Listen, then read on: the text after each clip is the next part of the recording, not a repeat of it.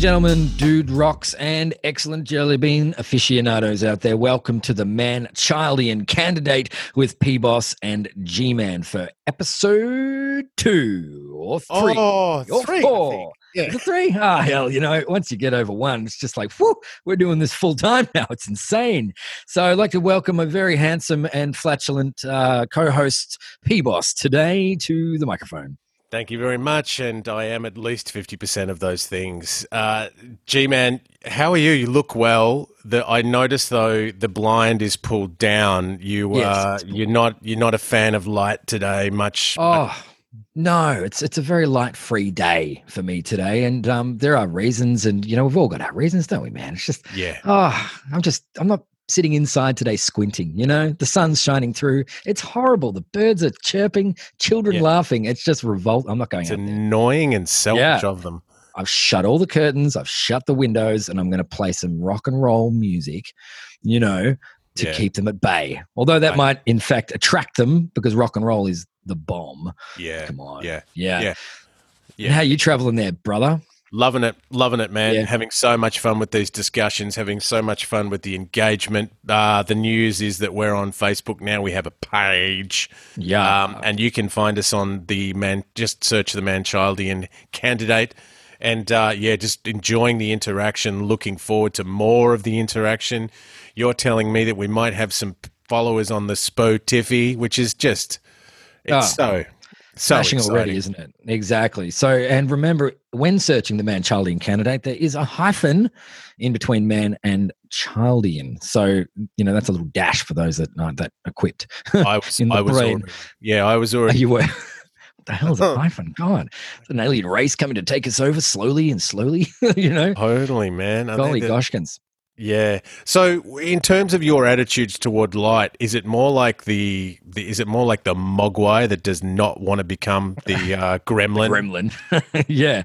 Um, no, it's kind of the opposite. It's kind of like, um, you know, vampirism, but like twilight vampirism. I, in fact, just get really beautiful in the sun.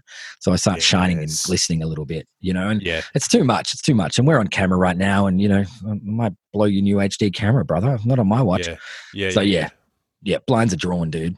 Yeah. Um, and today we've been waxing all things. And what I got to say, uh, basic gist about the man Childian candidate Give us is, the uh, gist, man. It's really important, really, isn't it, for those new listeners? Uh, we talk pop culture and all things pop culture. We may be throwing a few conspirators in there, some mindfulness, some understanding of the world, but mostly video games and films in all sorts of regard. Big um, and small screen. Absolutely, man. And that's absolutely critical. And for those new players at home, um, this is a spoiler riddled event. So if you I are- love, I love how this week that. You've remembered to do it. Yeah, I know. Spoil. I said it at the end of the last show. That's just not good enough. So we're going to spoil the hell out of some stuff for you, um, plot lines and blah blah blah in various um, departments. And uh, so if you're a bit fragile about this, most of the things we're going to be talking about are fairly, you know. They're a little bit vintage, if you know, um, but there's spatterings of modernity in there as well. But you've had 30, 20 to 30 years to watch some of these things. So, you know, bad luck if we spoil some of them for you. But hopefully it just excites you to go and see it yourself. Yeah, you've had twenty or thirty years, and you know you really need to examine your, your bloody broadband speed if you can't take in Oh, you- some of these, you know, Just classics. time management, you know, like this 30 What- years. I mean, there's, you can do a Yeah. lot in 30 years. Yeah, yeah. What, I mean, what, I haven't. What do you? No, I, I, I haven't either. I, am And I 37 and I, yeah, nothing really changed for me, but here we are. So what you're saying is you peaked at seven.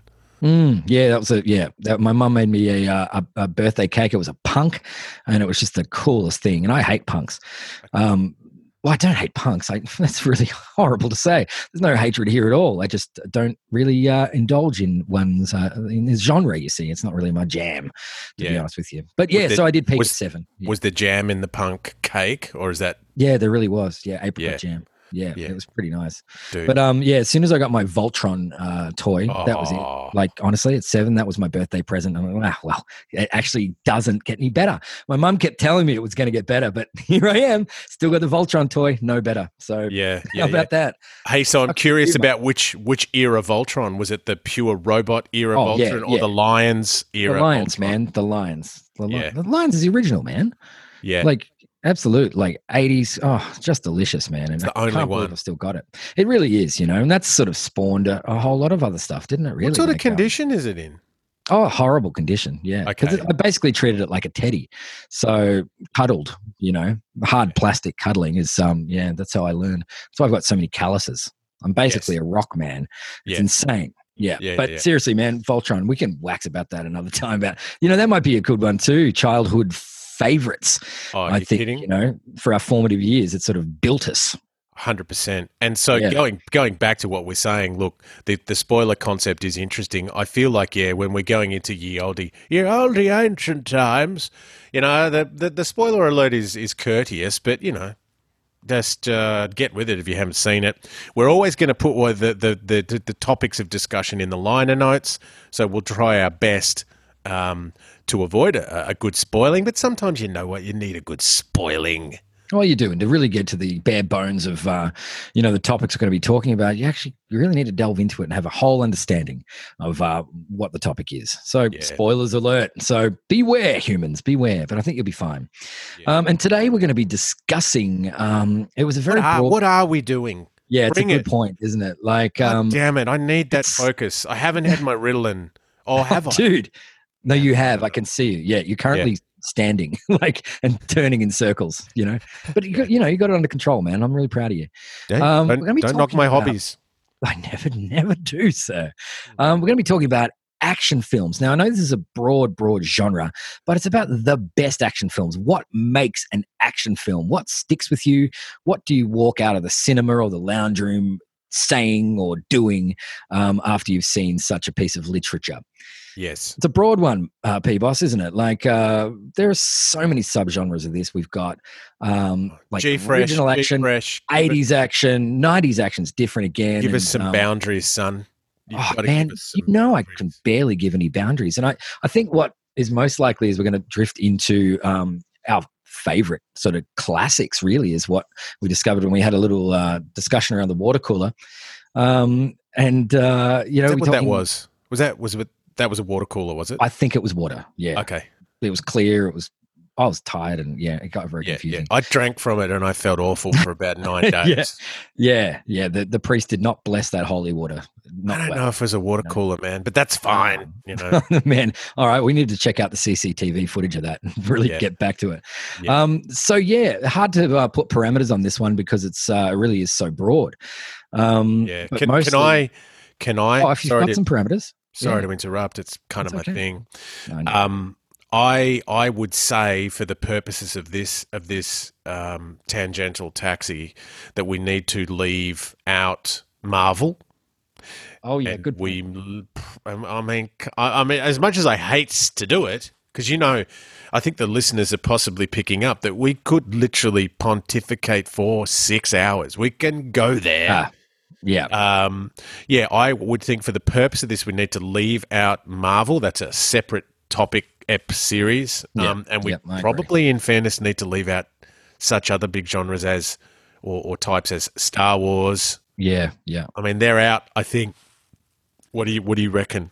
Yeah. Look, because those guys all by themselves take up a whole show. Basically, the amount that we could talk on them and um, philosophize about the production, about the concept, and about the actuality. So yeah, I think that's safe, man. All right, yeah. No Marvel today, uh, and no Star Wars. There's probably a couple of other things that are going to pop. Oh wait, we can't. You see, who knows? So we're just going to go for it and see what happens.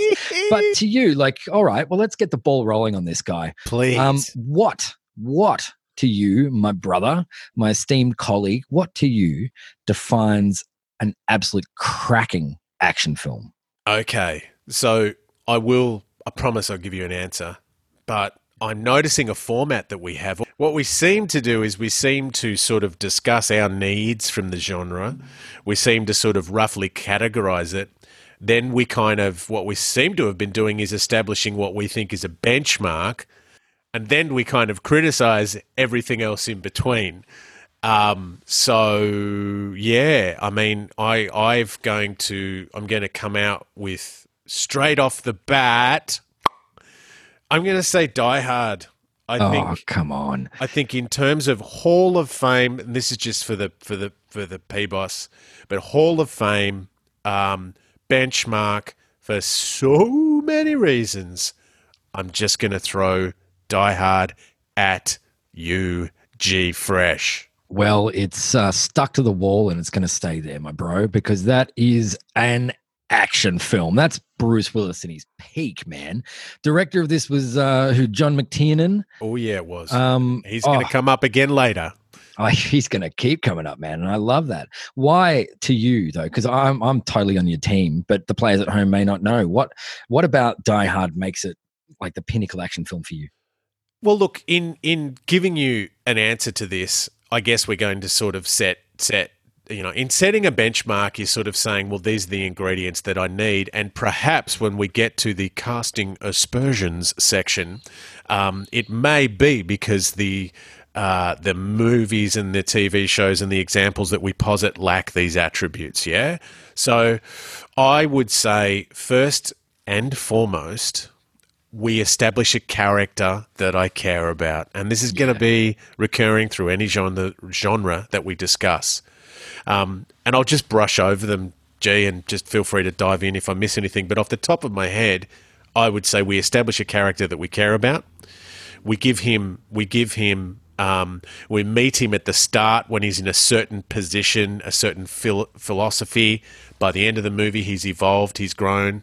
So he has an obvious problem that he has to get through, and we care about that. So in the process of his heroic journey, he has to change.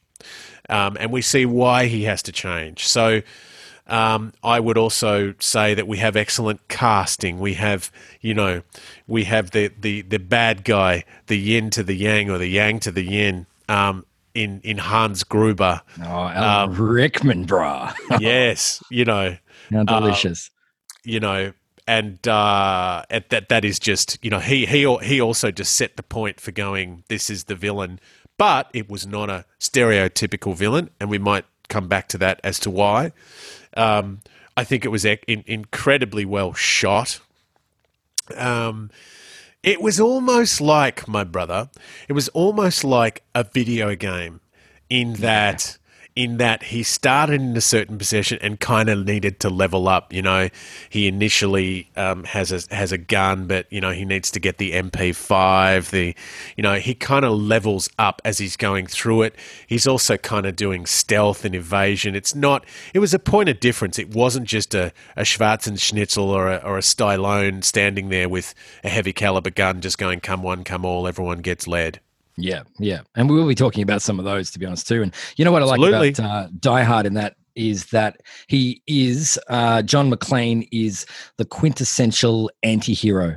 He's in the wrong place at the wrong time, or the wrong place at the right time because he actually saves the day. Spoiler alert.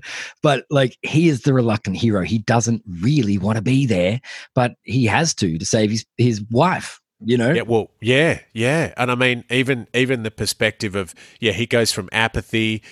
I mean, it's not the first time, but I would say again, it's the first time we see um, the hero is broken, he's alcoholic. There's a lot of there's a lot of reference to the fact that you know the, the marriage is just broken up, or they've been separated, or they're divorced, or whatever it is. I think they're divorced because she's discussing changing the name. He can't find her name on the Rolodex. yeah, she says Holly right. Gennero. You know, that's right. Yeah, Um, not Holly McClane. Exactly. that's right. So so they're um they're divorced and he's picking up the pieces, you know.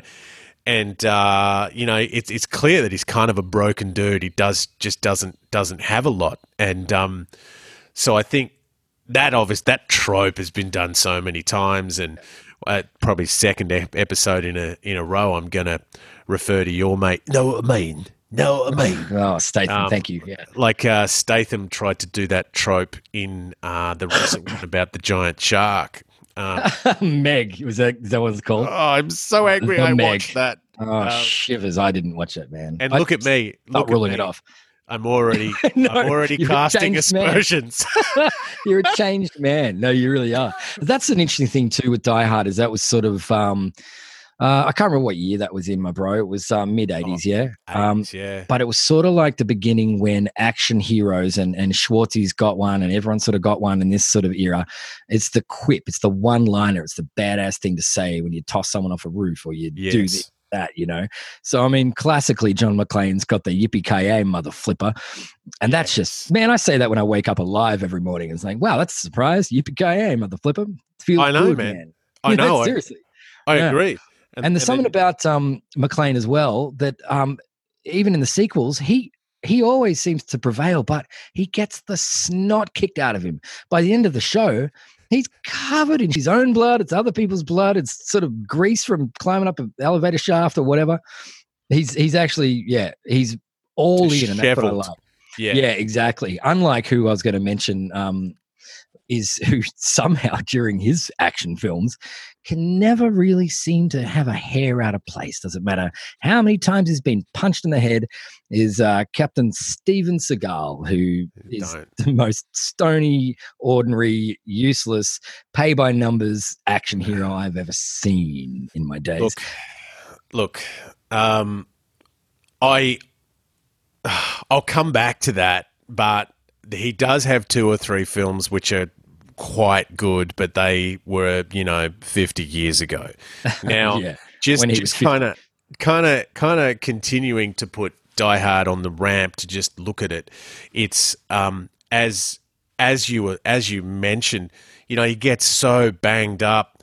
Um, you know, he spends half the movie trying to find a pair of shoes. You know, yeah, that's right. Yeah, um, you know the scene the scene where Hans Gruber and his cronies, you know, use that to his disadvantage, and he's got to run across the glass. they shoot the glasses. Yeah, we get shoot the glass. You know, we get the wonderful we get the wonderful scene with um I think it's Al the cop and as he's in the dunny man pulling the glass out of his feet. Yeah. You know, we get the wonderful discussion about, you know, Al's fall from grace, how, you know, the whole scene with, you know, pulling a gun and shooting a kid because it was dark and in the alley the kid had a ray gun, but it looked like a.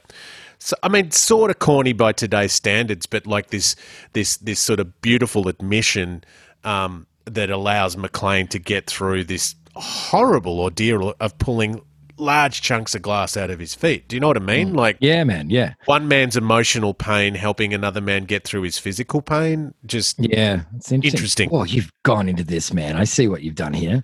I've watched it a lot, and one of the Yeah. reasons one of the reasons why we talked about the thirty years and not a lot getting Yeah. done. Well, Um, look, man, that's one of those things too, because it's actually because it's set at Christmas time. It's actually, in effect, a Christmas film. Oh, it's So, my I favorite. mean, if you want to put year. that on at Christmas instead of Jingle All the Way, then please do. every every year, my bro. It's my favorite Christmas movie, and I won't move What on that. And Um, the second one set in um, at Christmas as well. You know, the one in the Oh, airport. God, That's, that's, I think that's Christmas as well. I do. yeah, Yeah. it has to and then Die right? Hard with a Vengeance, which oh, is so good too. Having Jeremy Irons as um, Hans Gruber's um, exactly disgruntled. disenfranchised and angry brother. brother.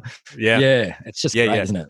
Well, I mean, it's it's um you know it's it's interesting. We had discussions about remakes or reboots or sequels. Uh, I guess it's only a matter of time before this one is remade, rebooted, redone. But uh, brother, to sort of round this one up, the the the di- point of difference in with Hans Gruber is that he is so clinically calm, and he's obviously got the beautiful, you know, the beautiful intonation of his words that was part, you know, part of that man as an actor. Part of his charm was the way he just felt words in his mouth and played with them before he would say them. You Yeah. know what I mean?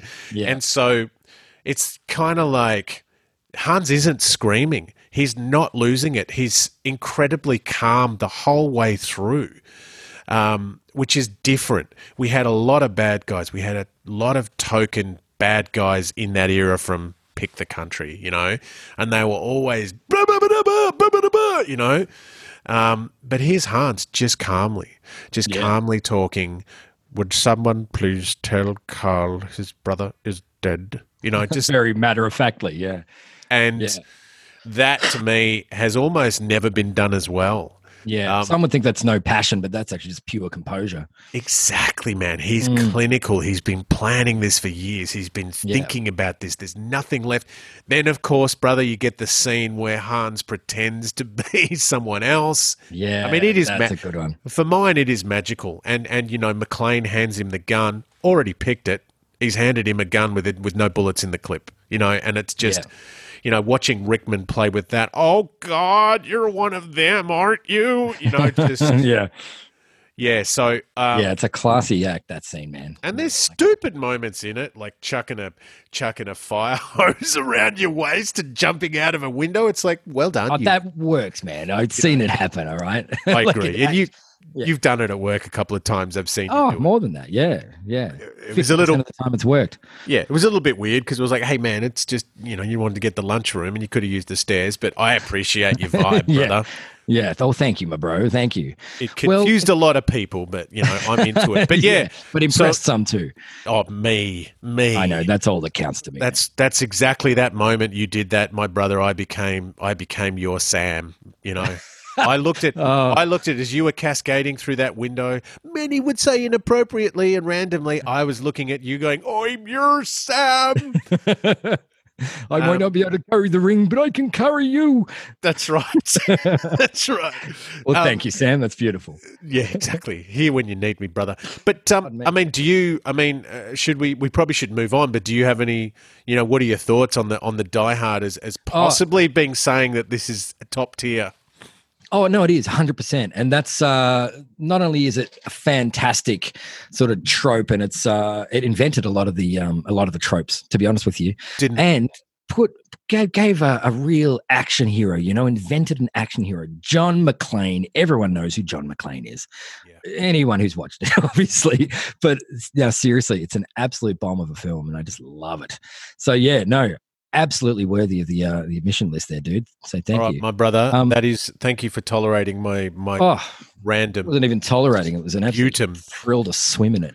So what Um, is your what is your I've I've thrown out my kind of benchmark sort of this Yeah. is, this is the potentially the pinnacle brother share with us share with us what's yours Well, what's really hard about this, my bro, is the fact that um, for those players that don't know, I was a video shop guy for some years that. in Videoland, and As was that I. Probably, oh. Like honestly, I had that job when I was thirty, though, dude. That's like you know, early twenties dream job. I'm like, yeah, man, I can go to work a little bit hungover and just eat pizza and sort of like no, and be that cat behind the the video shop counter. You know, recommending Were, uh, Star Wars were- and Monkey Magic to kids. you were, you were you were Jack Black in Empire Records. No pretty way! much, dude. It was no great. way! Do you even Ugh. know your daughter?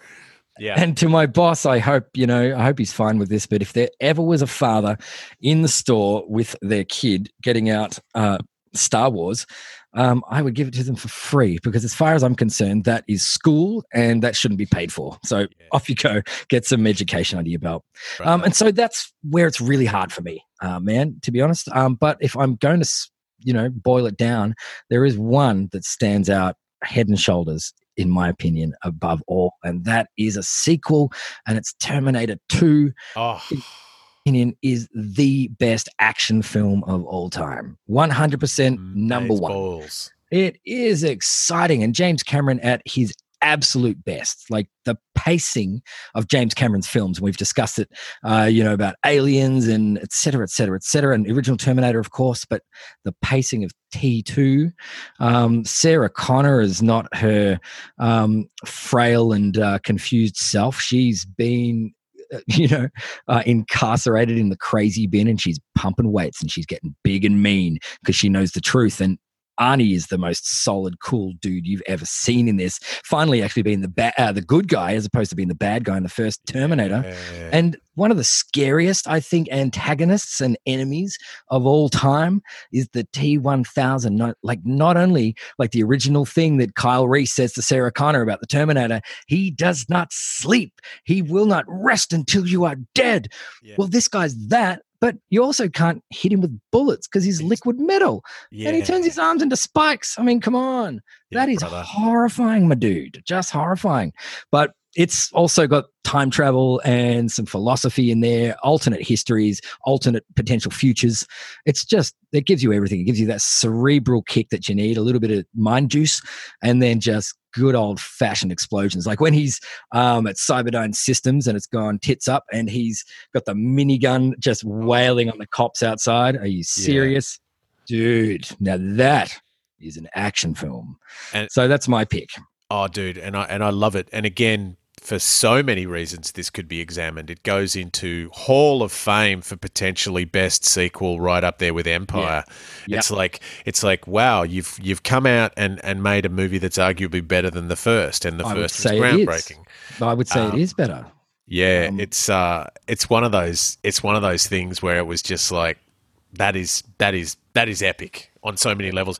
Again, casting, you know, here comes Robert Patrick, just Mm. this menacing calm. Have you seen this boy? The scene the scene where and he can morph and and he can imitate people. The scene where he's talking as John Connor's stepmother and it That's pans right. slowly across from, you know, just she's Yeah, kind of Wolfie's fine, honey. Wolfie's that's fine. right. And then just the arm sword through the fridge, and there's actual mum. It's just like But that was a cool oh, scene too. Snap. Yeah, exactly. And that, that's what I was going to say is because there's actually both Terminators talking to each other because um, our T800 Arnold Schwarzenegger takes the phone from John to Picks talk it. to the stepmom, and they're the two Terminators are with the appropriate voices speaking to each other. And then he hangs up the phone and says, "Your foster parents are dead." Yeah. you know, and he just knows that it's the T1000. It's a horrifying, man. And the musical score, that was the first thing I learned how to play on piano when I was young. It was just like, oh, it's the finest theme. Um, it's so badass and industrial and oh, just gets Gun- you going, man. Guns and Roses, yeah? oh, Guns and Roses, man. Yeah. Absolutely. Yeah. What an absolute win! And that scene in the um in, in the gutters, the the LA gutters, when um John's escaping, um on the on the back of the Harley with Arnie, and the truck is just cruising through trying to crush them. Come on, damn it, man! And it doesn't ever let up. It's got that, you know, as we we're talking, like um, it. it it's got that tone where you, as the viewer, don't feel safe No. because that guy isn't stopping. You know, and how do you stop that dude? I mean, you might want to melt him in a pile of molten steel, perhaps. I don't know. I'm just thinking off the cuff. Not that that happens to those that haven't How many of it. those do you have are lying around? And you know, you reckon he's That's right. he's probably kind of aware of going. Oh, that might be my my fundamental flaw. I should not swim in molten Yeah, metal at any point. these guys are human. They will come out of the metal factory eventually. I'll just wait Yeah. outside. Yeah, Safe, safe. You know, Yeah. they're like they're, he's always just going. They're going to go for the metal move. It's all they got. So that's Yeah. right. Yeah. Yeah. exactly. But yeah, anyway, so that um tough uh female protagonist in Sarah Connor, gee, you know, Oh. up there with and James Cameron's always given that. I mean, look at Ripley. Ripley. Gee, man, come on. That's one of the toughest goddamn leads, not just female lead, but leads ever. You know, Well, just amazing. What I can I can I briefly can I briefly talk about the positional shift of some of the key characters, which I Can you talk briefly about anything? Let's find out. that's so true. we Um, got this. this is part, in my opinion, of the brilliance of James Cameron in that era. You go from, I mean, what a creative idea, G, G-man, to basically the very thing that you spent the entirety of your first movie creating as the unbeatable menace. By creating a different creature in the second one, you just go, oh, this thing's obsolete. this Yeah. thing that I said now was top tier and could could destroy anything, obsolete. So Arnie's character, quote unquote, shifts from being the top tier predator to being the, in a sense, the prey. Yeah. Sarah Connor transitions from at the first movie from being the prey, being scared and weird, not being able to accept it, unskilled, to actually by the second film, she's now a predator. She's a Right. warrior. So you've had some really interesting character shifts, which is why I think this why I think this sequel works so well. He's sort of come in and gone, there's some things that you know here that are going to be familiar, but guess what? They're going to be really different. Um, you know, and we see we see in a, in a combative interaction between the two Terminators that Arnie's just is just not not competitive. You know, the longer if it was to go on, the longer it would go, the less competitive Arnie would be in this. You know, Yeah. battle. In fact, if you took the two of them into the like the UFC, the Octagon, you know, Arnie's not simply not going to prevail. It's like trying to punch a bucket of water. Yeah. So, exactly. bro, may I say, what a selection! What a what a Oh, what thank a you. great call. Um, I won't I won't inquire or break your eggs as to why it's not in the sci-fi category because Mm. there's so much action in it, so it fits in both. Um, well, that's right, and that's that's the uh, when we're trying to disseminate the uh, the genres like this. I mean, you know, we're talking at the start the different brands of action, and sci-fi is is a, in a league of its own. That can be another program for sure. you know, but what? um, you know that what? slips in there. It's our show. It's our show. Yes, yes. You know, Our you know? producer Mario Patzlova, I haven't seen him in weeks. Like, Yeah, and he's he- in my house. you know, I can hear his phone when I call him. Yeah, listen, like do you do you think he's actually aware that we think of him as a producer? I just I don't want to have this as a recurring Yeah, discussion. We should probably have it offline, but he's not giving off any key indications that he is either A a producer, B qualified to be a producer, or C has any intent or awareness that he's our producer. Anyway, yeah, and D also actually awake. I have seriously, it could be anywhere. You know, look, it's fine. And it's great to learn his name. I didn't even know his name. And he- Mario Patzlova, yeah. yeah, he doesn't know me. That's Mm. fine. No, and that's that's cool. He didn't want to meet you actually. Like he was just No, no, I don't. I don't. You know me. I don't want to meet anyone. Um, He was intimidated. yeah. So um, that is what what a what a what a hall of fame right there. Yeah, Um, totally. Look, and we're we're happy. I'm not wearing my anus gerolitis hat today. I'm not gonna. I'm not. Go, I'm going to excuse in the forum of this discussion. I'm going to excuse the some of the time travel paradoxes and unforced errors. But if you do, if you think you're getting away with not having a show purely about that, gee man, you're wrong. But I'll shelve it for now. Um, Good idea. I shouldn't bring up shelving. It's You definitely should. I think it's appropriate. Yeah. very good. So, uh, can I, you know, are, are, you, are you happy to move on to the Oh, next? absolutely. I'm satisfied with that. And so, yeah, we need we need anothery.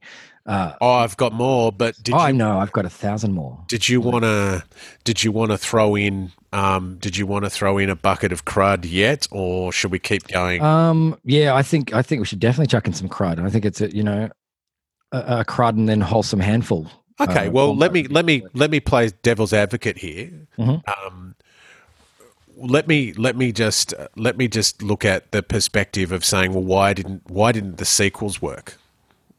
Yeah. Okay. Um, because once again, it felt like um, they were doing like a cash cow sort of thing, man. Terminator 3, um, Poxy, horrible, poorly cast, bad concept. And what they did was they tried to put humor all the way through it and, you know, make a bit of fun out of the Terminator. Like when he wanders in, they're trying to recreate the scene in Terminator 2 when he walks into the bikey bar and says, Need your clothes, your boots, and your motorcycle. Yeah. And they do the same thing. But what he's done in the third one is he's wandered into a, a, a male strip club and he pulls out the shades and does all that cool thing with their sparkly s- star shades and you know then he gets talk of the hand and he uses that later on and it's so dumb. Let mad magazine or saturday night live parody your franchise. Don't do it yourself. Treat me as the viewer with respect. Give me a give me something real man. Uh, honestly. So that is why it sucked majorly.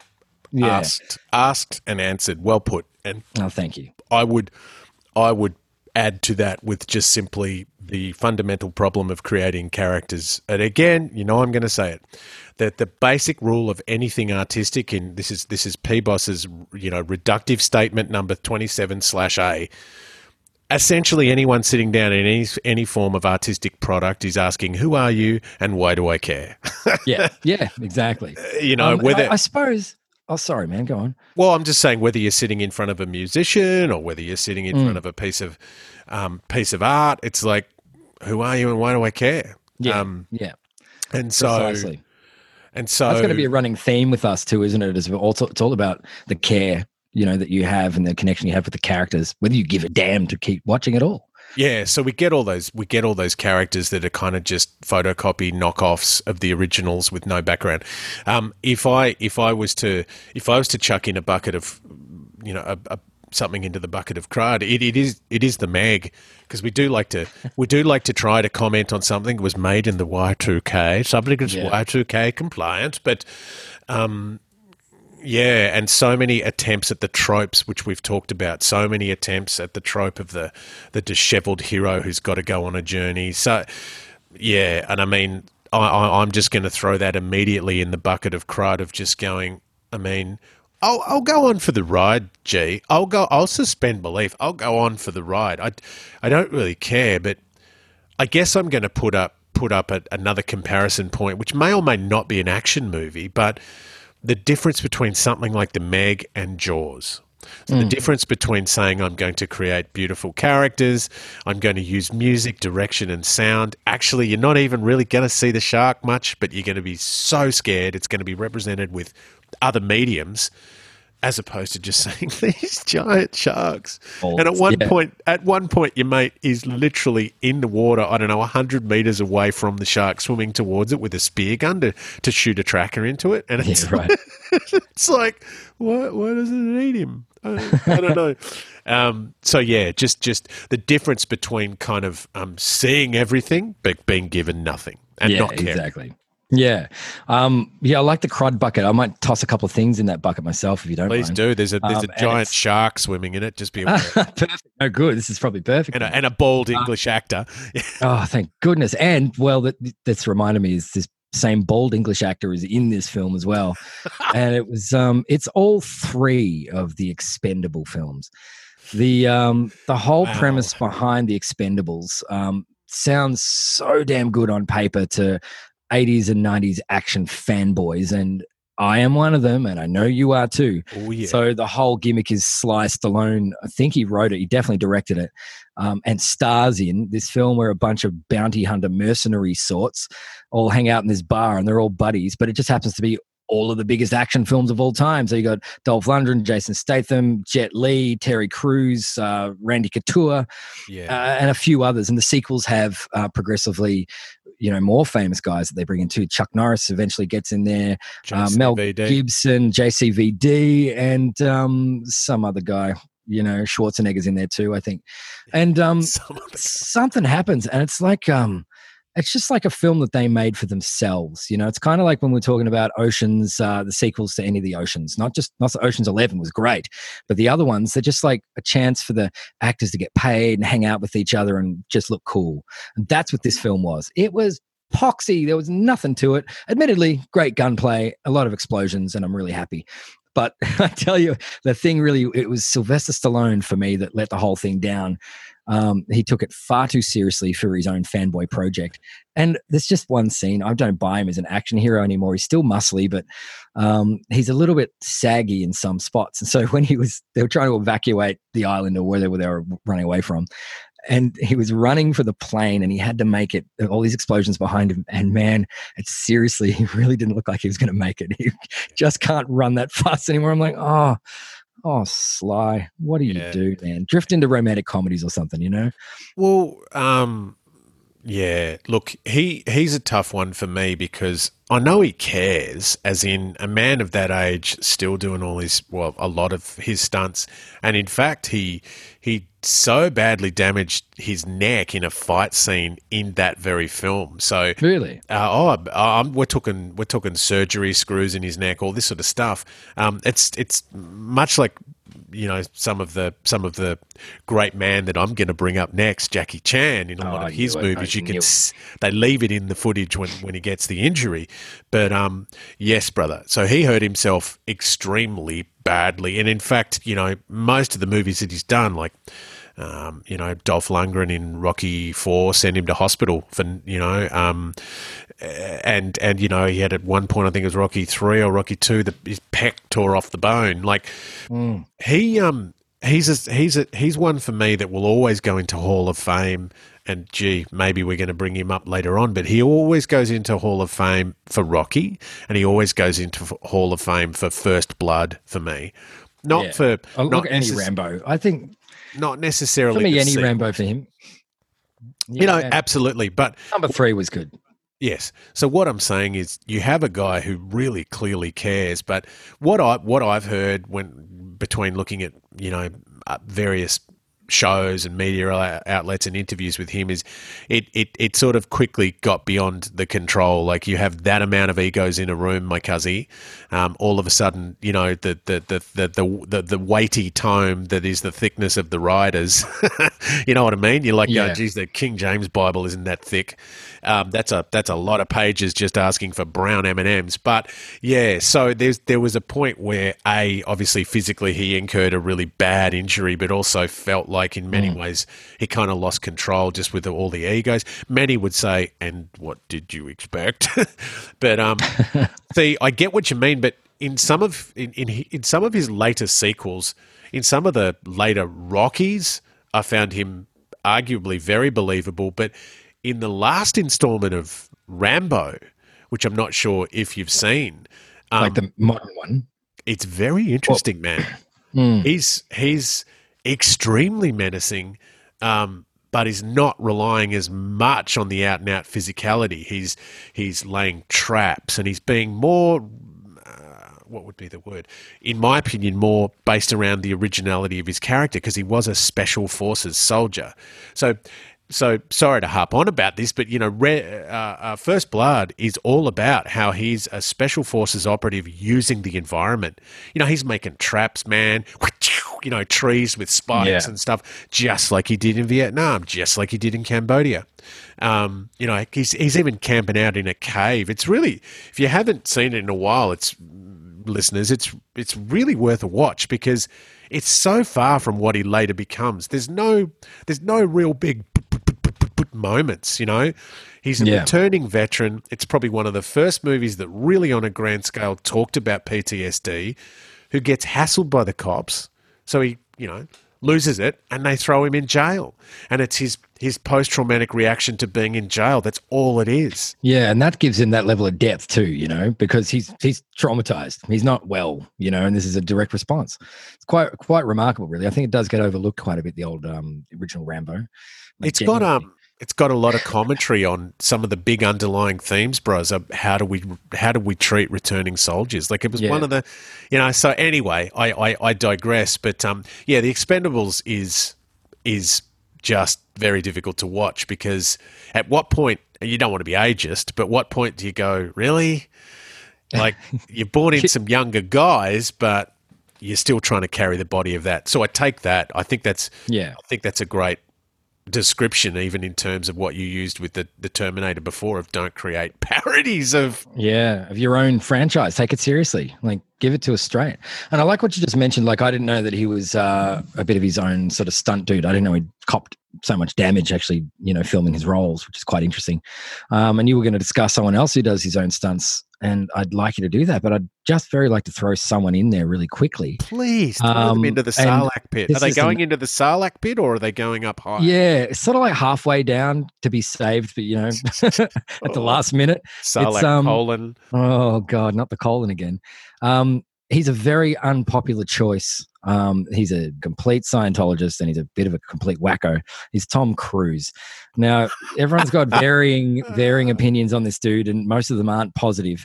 I will defend him in a few ways here. Um, the films that he's in are generally uh, excellent, as far as I'm. I love them. He has great films like Minority Report and Oblivion and uh, most of the Mission Impossibles. They're wonderful fun. Um, and he does all of his own stunts. He does the same thing, and he's 50 or so. And here he is throwing himself around and doing all that. And there's one scene, I think it's in the uh, the latest Mission Impossible. I can't remember what that's called. Fallout, I think, something like that. Um, and he does this amazing. There's an amazing skydiving scene where he jumps out of a plane uh, to evade something, then it explodes and all this sort of stuff. Um, but he did that. He leapt out of the plane. He did his own stunt. But what the visual effects folks did was they they made it look like he didn't. Like he's actually falling from a plane and skydiving. And the special effects made it look as though it was far more exciting than it actually was. But how can it get more exciting than a dude jumping out of a plane? And so it's pretty much Yeah. one shot. Like the you know, Yeah. massive massive hero kudos also goes to the poor bloody cameraman that's going sorry. Tom Tom wants to do what? Oh, yeah, that's right. uh, Uh, Tom gets what he wants. Okay, yeah. Oh, okay. It, wh- what? He wants. oh, so I don't just chuck the camera. Oh, you know, like like right. massive, massive kudos to to the cameraman that jumped with him, man. And and I Oh, bless. I, I agree with you. It's just it's just an incredible shot. And I and I remember being kind of stunned, just going, uh, yeah, okay, that's him. Because like you said, they don't they don't possibly do him favors with the CGI. In, in fact, some people might have thought, but you know, he does it. He's done it, and it's yeah, just because it just looks fake and it's actually real, which is It's- really quite interesting. it's And- crazy. do you know something too? This is uh, really modern news, but I can't remember which which director he's in um, cahoots with with this. But he's actually got some sort of a deal. I think it's with um, Elon Musk as well, and they've decided that they're going to film him. He's going to actually be in space. They're going to fly him up to the space station and he's going to be in space. But the thing is, that's the only concept. They haven't written it yet. They don't know what it is. All they know is they're actually taking Tom Cruise to space to film this film. So um, it could be thrilling, whatever it is. That's or, more than that's more of an idea than ninety percent of yeah, film producers in this era have. You yeah, know, like exactly, they're flying by the seat of their pants most of the time. Well, I guess the raging question for me, G man, is whether or not we bring him back, and and I might leave that open to the yeah, to the listeners. Like not out hit, the airlock. Hit us up on Facebook. Uh, give us some messages, make some comments. I mean, what do we do? Do we bring him back? I'm all for sending him out. I'm not sold on whether we bring him back. He's so had a good run. Give us a bit of feedback, folks. Let let us yeah. know. Um, yes, thank you. I do. I do agree with you, and I think to myself, Tom Cruise is not dissimilar to an a, a, an athlete in that a lot of the criticisms of him are just kind of off the ground. In terms of on screen, man, the cat is pretty solid. You yeah, know what I mean? Like the athlete that goes out and, and, and plays on the ground in that context, yeah, man, they're kicking ass, they're doing great stuff. But, you know, that night they're going back to the hotel and taking a dump in a hallway. You know, it's not, you know, and, and, and I think that, you know, in his personal life, like Tom is regularly dumped in all of our hallways. So I, I sort of posit that idea of just going, um, I separate the whole loony stuff, you know, like using uh, using Oprah's couch as a trampoline, um, because I agree with you, and I'm so glad you brought it up. And I think that's often what gets a bit confused. People will go, "Nah, Tom Cruise, blah, blah, blah," but his movies are uh, more than watchable. They're great. He builds characters that we care about, um, mostly, and uh, he takes interesting roles, in my opinion. You know, if, if if if you think he can't act, I would invite you to watch a watch a little film called Magnolia. Mm. Um, and yeah, it's you, actually a splendid film, man. I, I would I would suggest yeah. that that may make you recalibrate that call, but um, yeah, and he's done some interesting stuff over the years, man. Like um, and you know he's he's probably his semi recent most my most fond role of his is um as Les Grossman in Tropic Thunder. Tropic Thunder. Yeah, what a role. Can't fault that performance. no, no. I challenge you. Tell me that's not funny. It's you know, a finally funny. A try to tell me it's not funny, and then B try to tell me it's not it's not hilarious. I mean, for the first um the first scene, I'm sitting there watching the dude, and I God, I know that actor. Who is that? He's horrible. Like the character is just horrible. Um, Les Grossman, and yeah, he's got a fat suit on and a bald head cap on, and he just looks the absolute part, doesn't he? And weirdly, weirdly uh, rotund hands. Um, all his idea, by the way. Um, yeah, is that right? Yeah, he's gone. This is you know, you know. So he got the role, and he's like, "Oh, this is what I this is what I want to do to it." And you know, he's talking to people who are fairly much connoisseurs of what's funny, and, and, and apparently they were like, no, that's really funny. Yeah, let's you roll yeah. with that. So anyway, let's um let's not digress too much into into the vicissitudes of Les Grossman's hands. But brother, I agree with you on the on the, on the Tom Cruise thing. Um, if you don't mind, I'd like to I'd like to also um, possibly pull back my arm and attempt to throw um, another product onto Mount Rushmore. Well, left the door open, baby. Um, and again, crosses genres and boundaries. Um, but I'm I'm going to I'm going to say Jackie Chan Police Story Two. Mm, mm. Police Story Two in particular. Oh, I mean, any of them I can I can reel off I can reel off a whole bunch of you know uh, Rumble in the Bronx, I'd, I'd, I'd, sort of put there as well. Um, Drunken Master, Drunken Master oh. 2. Like I said, don't open the yeah. vault with, with me. I yeah. have a tub. I have a tub of collectible original VHS. Um, all of them sitting over there, you know. Um, Police Story, Police Story 2 for me. Um, and it opens up a whole genre and a whole style, but um, you know, and and it sort of sits sits opposite something like a hard boiled for me. So you've just mm.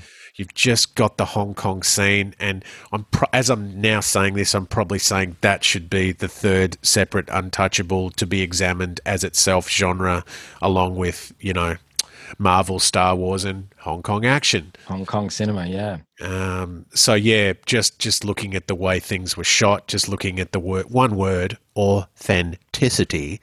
Um, mm. I still regularly will show those movies to people who haven't seen them, and just I just love the reaction. I like yeah. I, I if if I had a if I if I was clever, I'd have a thing where I just play these movies to people and set up a reaction video site because it, it extends beyond from one end of just pure disbelief. Like I've had people who go, nah, nah, nah, come on, no. And it's like, yeah. yeah. And then I've had, you know, other people who are just screaming and a whooping and a hollering and are wondering where they, where, where and why we haven't erected a statue to Jackie Chan. yeah. These films, though, like they are so spectacular. The things that he does, like even just um, Police Story One, where he's hanging on the end of the bus um, as it's racing through the streets, just with an umbrella hook, and it's there's no wires. That's all, all he's got. That's him. It's just he's that good. And I mean, we discussed a little bit um, as to why um, Hong Kong cinema. We're not going to go too deeply in this because we can. Um, I, obviously, and I got you know a lot of John Woo to talk about and Chow Yun Fat, etc. Oh. Um, but the whole gimmick with Hong Kong cinema in a lot of ways, and that's why Jackie Chan was so prolific, is if you don't do your own stunts, there are a million other guys that are going to wander in and do it. Exactly. And the stunt sort of um, the stunt gig in in China is so big. You know, everyone wants to be a stunt dude, um, and they there's so many of them. They throw themselves around. They genuinely get hurt. It's and, baffling. Most and they are amazing at it. And and yeah. actually, actually, I'll probably I'll probably put up on the Mount Rushmore for Jackie Chan if I, if I was forced, if there was a gun to my head, I might actually remove Police Story 2 and put in Drunken Master 2. Oh, that's just gorgeous for that was the uh the first hatchet. time I saw drunken boxing as a form of martial arts. It's just genius, man. I loved it so much brother, the whole scene with the Hatchet Gang. And for those playing at home, it's not just a clever name, it's a gang of dudes with small axes. Actually, with hatchets, yeah. And I love that. You know, there's no pissing about. That's what it is. They called can it. You imagine, can you imagine the, you know, I can see the meeting right now. They're like, okay, uh, well, thank you for coming to this meeting. Number one, does everybody have a small axe? like, yeah. yeah. I do, I do. And uh, number two, what should we call ourselves? We are a gang that has hatchets. I don't know the Hatchet Gang. Yeah, it's great. Rad, Yay! rad, isn't it? No. Oh, oh I yeah. love it. Hey, um, what I want to say too, I think um a lot of mine are the things that I'm going to mention, like actiony films. They do seriously blend with a bit of sci-fi. Um, wow. Just generally, just because it's my penchant, I really, I really enjoy it. Go you know, and I need that little bit of cerebral. Ugh, I need to think. I need a philosophy. I need something behind it. You know, we talked about um, you know special effects and stuff the other day about it being electronic candy, and it's delicious. It's soothes your eyes. But if you don't have something in your belly as well, apart from just sheer sugar, you're not satisfied. And so, my example that brings it in spades, bucket loads, man. I think Come on. Come one on. of the best, I can't even say modern anymore because it's literally 20 years old, is The Matrix, dude. Oh, thank you. My God that's a damn action film if ever you've seen one. That invented half of the goddamn um, cinema techniques and filming techniques that we use now. That 360 pan around a character while, like, you know, the opening scene with Trinity when she's wearing that leather suit and she jumps up and does this little fly kick and oh. it pauses and it pans around her and then she completes her kick. Oh, yeah. and bullet time you know, we talked about bullet time, and that pretty much invented it for cinema. It was already, um, well, it Max Payne wasn't even out yet, and that's the thing. Well, you like, what you what you you just did then, you little architect, you is you created a bridge because we were at Hong Kong Action, and you created a bridge, and you went to the Matrix, and it's relevant for a couple of reasons. Number mm. one, uh, the the fight choreographer Yuen Woo-ping, who uh, choreographed yes. who choreographed and and was in charge of all the the very distinctive martial arts action in in the Matrix, was obviously one of the greatest Hong Kong uh, uh choreographers of his time. Um, Yeah, and the second jump that you made is yeah, absolutely. You know, the the Wachowskis, one of their biggest influences was hard boiled. So, um, probably the first iteration of some sort of a bullet time came in hard boiled, even if. Mm. Far less developed, but yeah, just the side jumping with the double Berettas. That's you know. right. Um, oh, doves flying everywhere and Yeah, oh, yeah, yeah. slow mo. You You know. know, trench coats bla- blazing in the wind. You know, an amazing thing. And you're exactly right. You know that is, there's no there's no Max Payne without that movie, and and right. God damn, can we discuss how good Max Payne was at some point? Because I love that game. Max Payne Oh. is probably a Mount Rushmore for me. Yeah, and then we've got to So- talk about the Max Payne film as well. Uh, I don't want think to we'll- talk about it. You well, you know, we've got the big I- bucket I- of crud just for I- that film. I, I don't- Uh, don't. Unbelievable. How Just- could you not put bullet time in that film once? Just Okay, don't. sorry. Don't. Sorry, man. You, you're sucking the jam right out of my donut. Yeah, okay, okay. We're talking about the Matrix. We're talking Yeah, about Hong Kong yeah, cinema. Yeah, Oh, yeah, back on track. yeah, Thank you very yeah. much. I'm regulating. So yeah, you've got um, you've got you, what a beautiful little bridge, and I'm just toddling across it with my sandals, you know, and and and enjoying being there with you because Going to get ice cream, brother. oh, that, I, I'm yeah, good. Um, my thing also is that that that aforementioned jump that you talked about, it set the tone for the film, and I remember being in the audience and just seeing people going, "WTF!" Like, Yeah. wow, because we hadn't seen it, we hadn't seen it before. No. Um, and for running along walls and oh my goodness how you oh it's just absolutely incredible and created a philosophy too you know the blue pill red pill thing um absolutely, you know whether you want to be woke or you'd rather be ignorant and just live in bliss and i still don't know which pill i'd take both well, yeah, man, I just I just crush them up, and yeah, you had some fight choreography that that in the Western world or on the Western cinema. You, you, you really, I mean, a lot of people's doorway into Yuen Woo-ping and then into Hong Kong came there. Um, and you know, kudos to the actors, man. They had a they had a go. Mm. They had Oh, a yeah. they had an absolute crack. So, dude, what a, what an incredible. Um, can I build a little bridge? It's not a it's not a huge bridge. It's it's it's probably a wide chasm, but it's not a great Okay, as long structured as it's- bridge. I want you to think more like, uh, "Hang on, lady, we go for a ride." It's more like you know, Indiana. Jones. Yeah, Yeah. that's right. Yeah. Um, it's more like that bridge, you know. Like, and I'm more like I'm. You know, I want you to be my cap, Kate Capshaw, going, "Is he nuts? i will always be your Kate Capshaw. oh Capshaw. my god, is he nuts?" um, the only time that I'd seen camera work or ideas similar to that was another one that I want to put near Mount Rushmore in a film called Blade.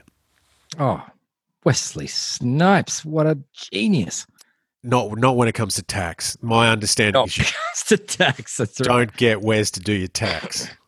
don't get Wes uh, to do his tax it's a real big problem yes. How about you start with yours, Wesley? Then you can move on to mine.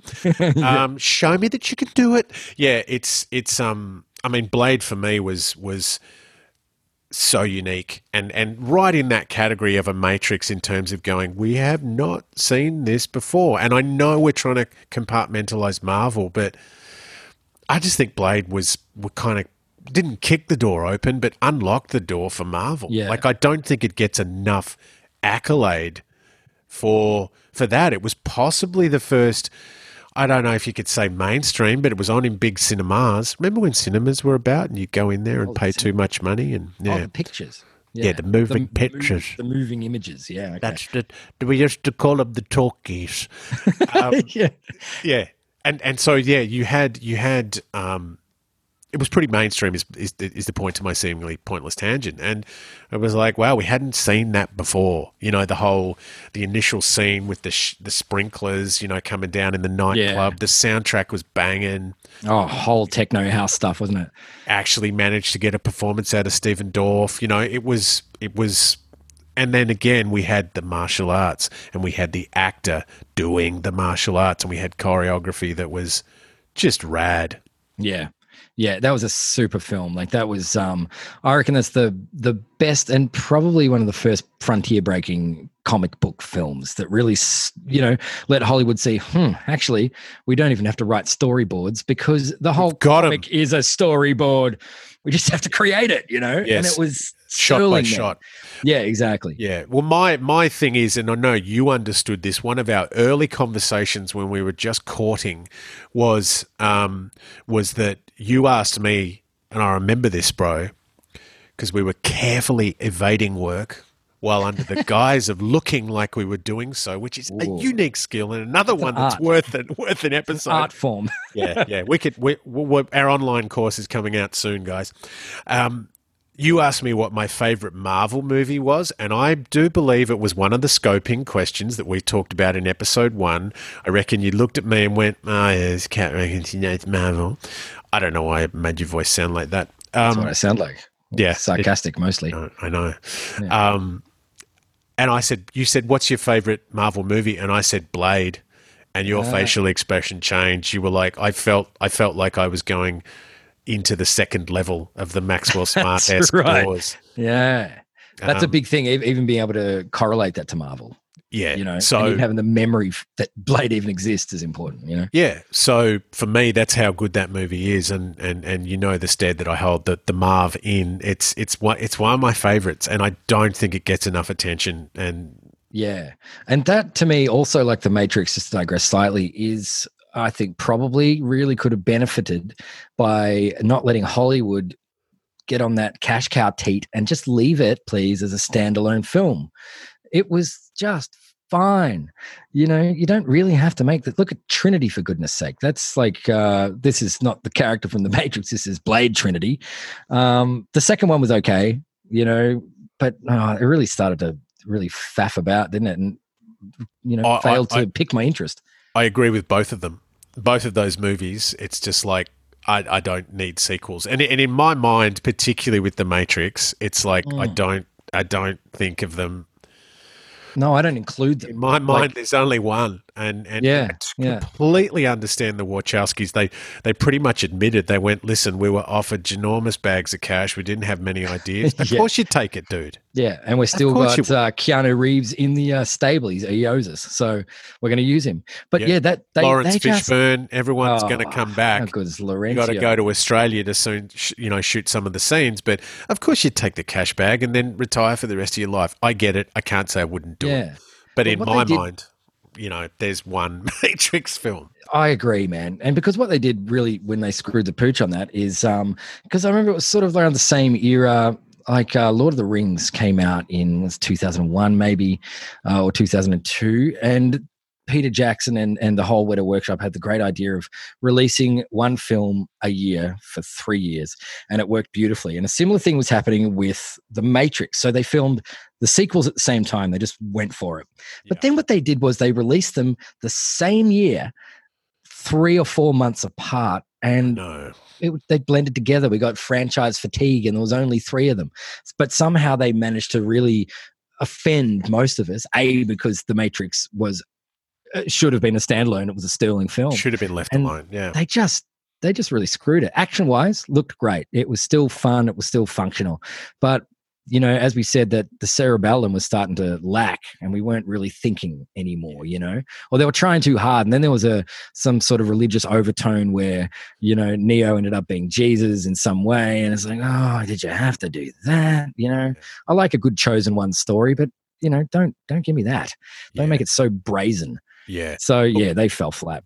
Now listen, it's time. It's, we've reached the section of the of the of the show where I think we need to get real and drill down a little bit. I I right. I, I know that you have a couple of action movies or proponents that you absolutely adore and that you haven't mentioned. I haven't And- yet mentioned. Yes, uh, So let's. it's on the tip of my face, dude. Can I? Can I? I all right. did. I wasn't sure if that was food. Um, no, it's a, Yeah. half a banana. I'm not very good at eating. I forget where my mouth is yeah. constantly. Um, yeah, but dude, seriously, um, we've failed to mention really anything apart from you know my number one, which I talked about already, T two. But the quintessential classic action. Bring this is not sci-fi. This is standing in the middle of a field, bearing muscles and M60 damn machine guns. Yes. is- oh, you saw my holiday. I video. did. Yeah, Thank yeah. you for sending me that. It was a little inappropriate, but you know that's fine. I trust. I know you, and now so do most of my family. Yeah. And um, but it's it's Arnold Schwarzenegger in the classic '80s Commando. This film is the bee's knees. There is no thinking required. You check your brain out of the door before you go into the cinema and sit down and watch that piece. Yes. It's genius. John Matrix having to rescue his daughter from some hotshot Australian badass called Bennett, who's wearing a chainmail vest and has a dirty Sanchez mustache, aka Chopper Read. If you don't know what a dirty Sanchez. Sanchez is, yeah. It's a um, filthy Sanchez. But dude, that is just incredible. It's like one of those films where you want to actually sit there and take a body count. It's like, whoa, gee, he actually surpassed RoboCop, and now he surpassed Terminator. You know, he Yeah. blazes so many people, and yes. um, just so many scenes where they bust into the uh, into the the gun shop, and they actually the gun shop's got a shopping trolley for the, you know because it's American. Of course, they have shopping trolleys in the gun shops. This is America. Um, but and that is the best realm for one-liners. Like spoiler alert, of course, but Commando it needs to be spoiled. At the very end, Bennett, the Australian bastard, who's stolen his daughter, he's finally having a showdown. Your daughter, John. I've got your daughter. I don't need a gun for you, John. And he's whipping out his knife, and they have this great knife battle, you know, all covered in grease and uh, war paint. And eventually, John Matrix stabs Bennett right through the guts with this metal pole, and it goes into this little vent. And out through the pole is Bennett's holding onto it, and blood streaming from his mouth. And he's like, "Blah!"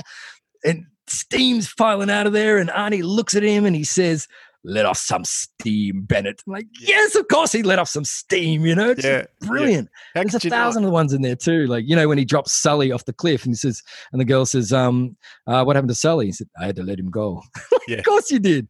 It's Yeah. great, man. Or what about before though? He's got Sully upside down, and Sully points out that you know you said you know that you were going to kill me last. He's like, I lied. I lied. I know. And probably the best one where he's fighting, um, oh, dude, what's that actor's name from Predator? We haven't even talked about Predator. Bill what's, Duke. what's- That's Bill mine. Duke, thank Yeah, you, I've got thank I've got two more to go, and that's one of them. All right. Well, let's not blow our wad too soon. I'll just say one thing quickly with the fight that he has in the hotel room with Bill Duke. And Bill Duke looks at him and said, You're a real big mother. This green beret's going to kick your ass. And then as Matrix is punching him in the face, he says, um, I eat green berets for breakfast. And right now, I'm very hungry. And a big whop, and he goes through the door. Oh, and just quickly, sorry, I am on a No, roll here. I don't, just got to no, keep don't, going. Um, don't that go. generation too, man. It's with Tango and Cash in there as well. And um, Oh. and this one, what I call it is um, unnecessary boobs, and it was rife in the eighties and the nineties, and just they just chuck a naked girl in there with a with a boobies hanging out, and Yeah. it was just accepted. And so in that scene when he punches Bill Duke through the door, they kno- knock into the room next door, and there's this couple copulating, and the girl just gets up from the bed, and she goes, "Oh!" and he's waggling it for no reason. It didn't have to be there. You know, oh, unnecessary boobs. Where have they gone? brother. uh, What about what about one of my favorite moments when he's on the plane? Yeah, and uh, Oh, yeah, you know the guy the guy's escorting Arnie so that he goes to meet the big boss, and you know Arnie sits down and he's just sort of taking everything in, just casually looks across. Guy's not watching, so just reaches across, snaps his neck, puts the hat over the face, and starts to go to get off the plane. And the stewardess comes up and he goes, "Please don't disturb my friend. He's dead tired." exactly, man. And you see, that's it, isn't it? That's you the, probably um, can't you probably can't do that anymore like you probably No. can't go to i don't know i'm trying to think insert any you know popular you know franchise now but you probably can't hear dialogue like that in that genre anymore it probably needs it would probably have to be in parody or in comedy Well, and that's the thing, man, because that that those one-liners were never meant to be humorous. They were dead serious delivering those lines. And if you were to put it in now, it, it's clearly tongue in cheek, and that's the only way you can get away with it if you kind of poke and fun at it yourself. i agree Crazy, isn't it? Yeah, it's nuts. But the one-liners, brother, that's the era. And Arnie was the number one for one-liners. He's just always got. He kills a in, in this horrible film. He's got um with uh, God, I can't remember the actress's name. Vanessa, total legend.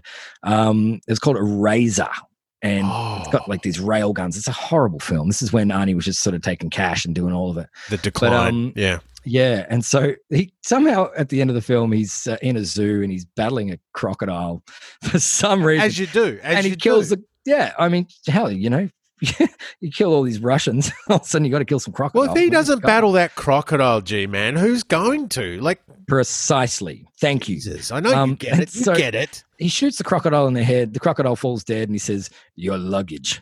It's like, Yeah. oh man, this is when he's sort of having his real decline when he's really clutching at straws. there, or, or, or he's bringing an awareness of recycling and now connecting That's to the environment. Maybe he was the Use first. the whole animal, please. yeah. yeah. Very thoughtful of you. Yeah. Yeah, I mean, What a guy. um, just going back to going back to Commando, just um, you know, a young Alyssa Milano in the role as the daughter. Oh yeah. Um, yeah, Very like you said, too. like you said, Bill Duke, some of the some of just the great character actors. Um, I guess, I guess, I my only thing can I shouldn't criticize your choice, but no, go on. my only my only thing is um, the suspension of belief, which I can do in that final scene of just going, "You are surrounded by seventy guys who just can't shoot." You know, right. they're all like he he just can't miss, um, and they're all like you know fifty meters maybe away from him, shooting these assault rifles, going, "Oh, this whole shooting thing's really hard." And Yeah. he's just you know not missing like. Yeah.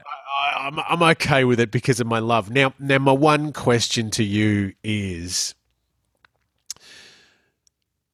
what makes you care about that movie? And I think I know the answer, but you know, Um. If it was oh. another, if it because Chuck Norris did the same movies, like virtually frame for frame, and Yeah. you didn't care. Um, No. look, look at me being accusatory, and you Oh, did. you are actually yeah. pointing at the camera right now. Oh, Yeah, sorry. That's all right, man. I It's right. rescind. I rescind Um, that finger.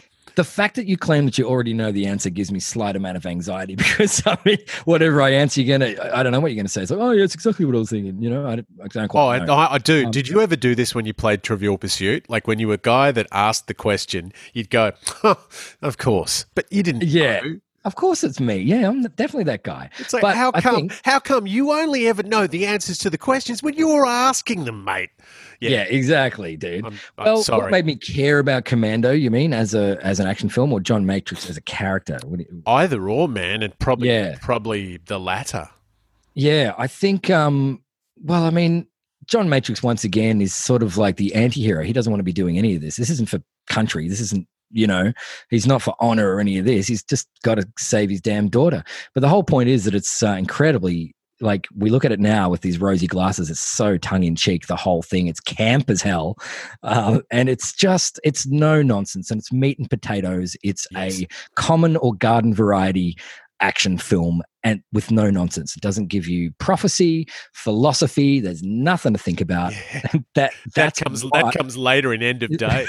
yeah, that's right. Exactly. But I think that's what I love about it most of all because um, that's the difference. We just dis- discussed the Matrix, which is full of meaning, and you know that's, a, a year twelve text. They study that stuff. You know, yes. no one is studying Commando, and with Oh. good reason because there's not much to study. You know, so that's the, I think that's the best bit about it is um, you don't have to think. So there's the opposite. I'll argue for a thinking film, but I'll also argue for a Oh, brother, we want mental chewing gum. Every so often, we want to have a meal, and every so often, we just want chewing gum. And I, I, I love that. And look, I'll, I'll posit, I'll posit my ideas in a way of creating a micro bridge with a, with a look to potentially starting to wind up. Um, Hell of an architect. I, I'm so sorry. I'm not qualified. I, I really got to point that out. Um, full disclosure: don't walk on anything I've ever built. Um, I it, it so the the whole idea with the with the Arnie thing for me, and and that is what I thought you'd say, and mine that I throw in as to why I care is probably twofold. Regardless of what people think, the dude had an incredible presence. So there's an aspect to Arnie that you just believe that in some realm of possibility he probably could pull off the stuff that he's doing, you know, because he he just was in him. He had the presence, not I guess cerebral or um, what's the word in terms of performance, but just presence, man. You know, it was like, yeah, cool.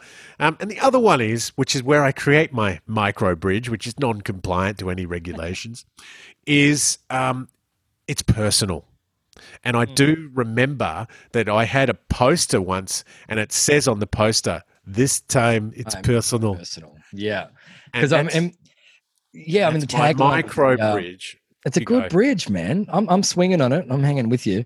And I mean the, the tagline on the um on the video case because, as said, being a video shop guy, I've got a photographic memory for video covers, not DVD Too. covers, but too. video covers. You know, Yeah, me too. and bro. um, yeah, and on there is Arnie all in his war paint, a couple of grenades strapped to his chest, looking mean and badass, holding a Yeah, Uzi, yeah, yeah, yeah. looking at the camera, and just next to it it says, "Let's party." yes. So you know you're you know you're in for a rollicking ride here. It's not let's think.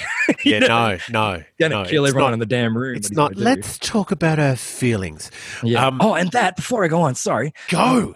Jesus, it's like um that was sort of the invention of um preparation scenes. as well, you know, Montage. preparation montage, yeah. Prep He's montage. getting ready, he's putting the knife in the thing, strapping grenades, strapping something on, loading his gun, putting Yeah, yeah. war paint on, flexing Yeah. a little bit so you can all see his pecs. Yeah. Like, come on, that's just genius, isn't it? That's and that makes that to me not the best at all by any means, but the quintessential action film. Which also became a trope. That the, the whole prepare preparation thing became Yeah. a fame quite a quite a well known trope. Um, my micro bridge is in terms of, and I really don't want to spend too much time on it. Um, is it's personal, which takes me across to Taken, and I'll Oh, I'll be brief because there's not a ton to say, but Taken also also sort of micro bridges me to my other one of my other favorites in recent times, The Equalizer. hmm Two examples of just let's just make a movie when you when you mess with just the wrong person and make it really simple. It's not a complex storyline. It's just uh you you just you just messed with the wrong cat. Um, the the comparisons between mo- both movies are this dude just going, uh, I'm just if you I'll give you I'll give you a chance to get out of this. Um, full disclosure, it's what I do. Obviously, done so well in Taken, as in the menacing moment of watching that guy act when he's talking to his daughter and saying, Get under the bed, leave the phone live. What's going to happen is you're about to be abducted, but I'll come for you, sweetie. Looking at the anguish and, and how he's trying to, you know, modulate between a parent that's just in anguish, but a hardened killer that's going, all right, you've just, you've unlocked beast mode. Like, just do this because I'm going to get you and I'm going to kill everyone. You know, taken for me was set a bench. I mean, we've done mess with the wrong guy before, but so well and so simply. The scenes where you know he, the guys are playing the cards, you know, and the guy gradually starts to recognize his voice, and and and Liam Neeson pretty much. I can't remember the exact line, but he pretty much goes, "I told you I'd find you." You know, I just, I told you. That's a good Liam Neeson too, by the way, dude. I don't know who you are. Um, you know, and just kills everyone. Same with the equalizer, you know, like he's timing stuff. He's got the he's got the timer on, and he's Yeah, like going, right.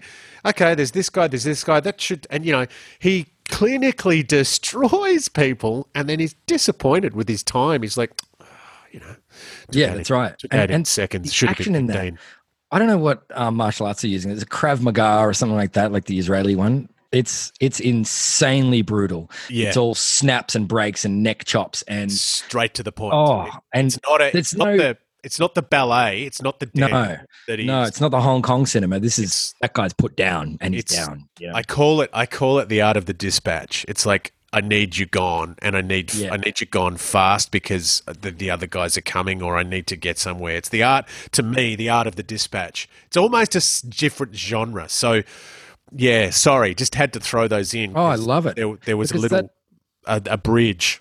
Um, yeah, so. I, I promise you, I've only got a couple more after this. So, uh, did you did you want to throw throw something in? yeah, I will. And it's um, it's probably my favorite film of all time. Oh, Um, not just action, not just sci-fi, not just Oh. philosophy, not just blue blue blue. But I've got a massive poster of this, and I'm going to harp on about it every single show because it goddamn deserves it. Um, and it's John Carpenter's Big Trouble in Little China.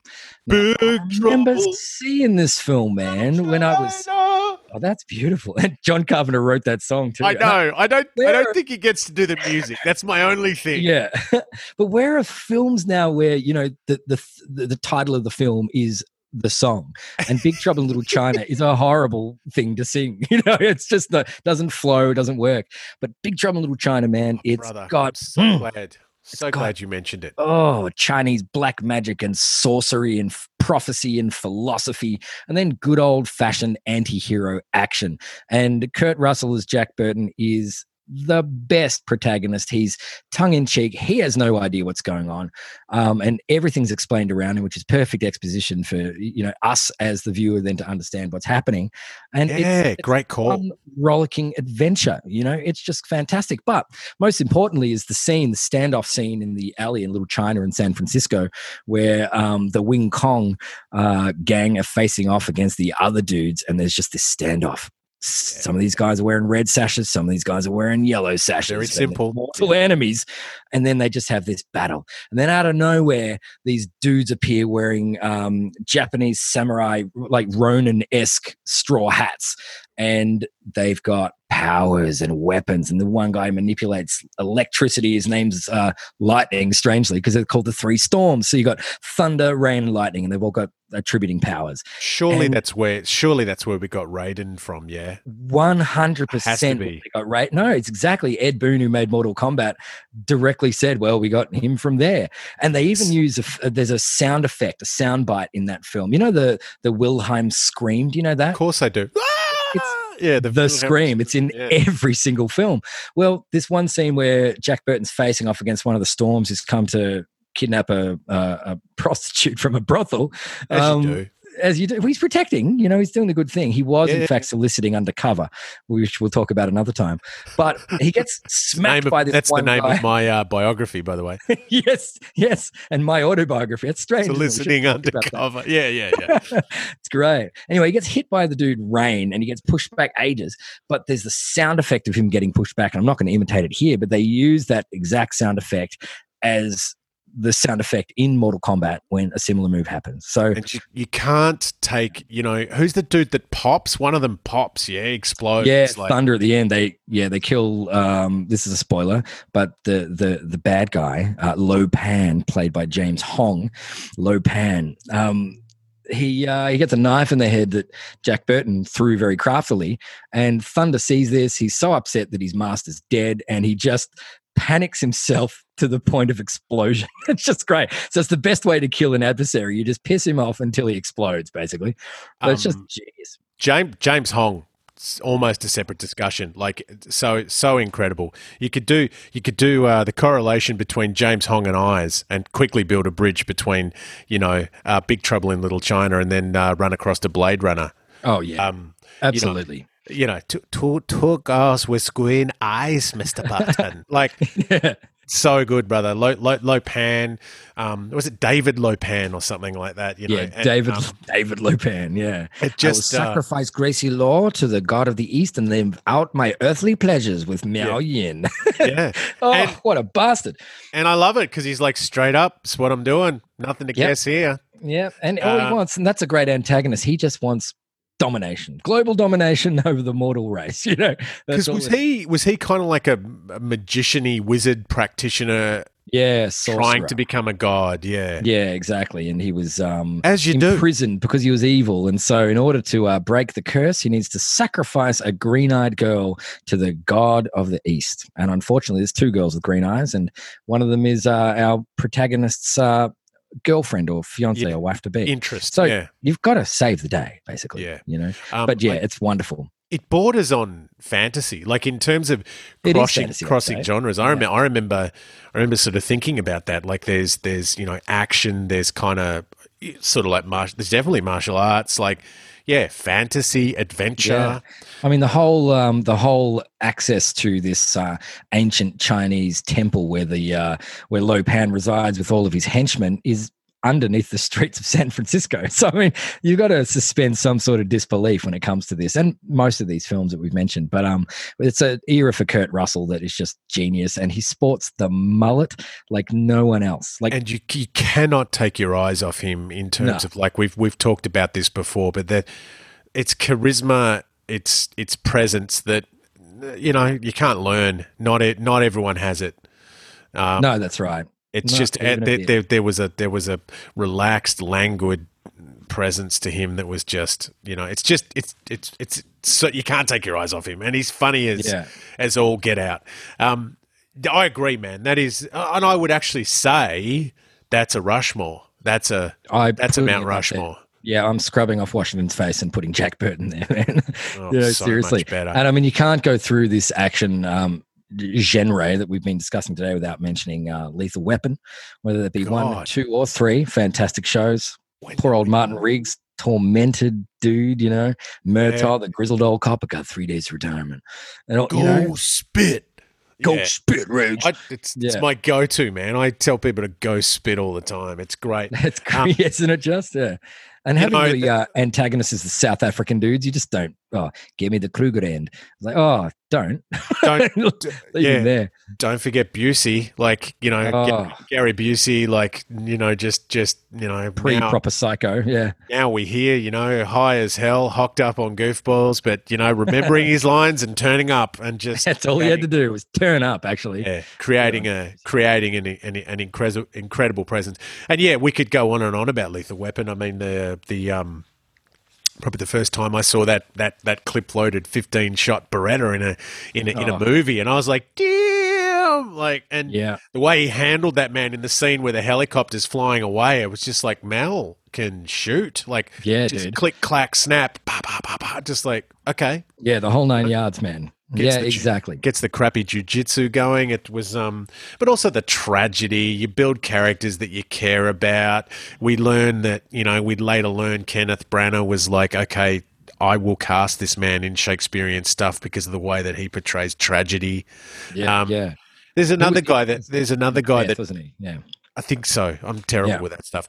There's another guy who picked up the whole idea of it's probably the best comparison actually to Die Hard in terms of picking up a guy that's disheveled and Yeah, broken, broken, dude. and travels a bit, you know. Um, yeah, Riggs and Murtaugh, brother. Um, agreed, agreed. Yeah, buddy cop drama, man. Love it.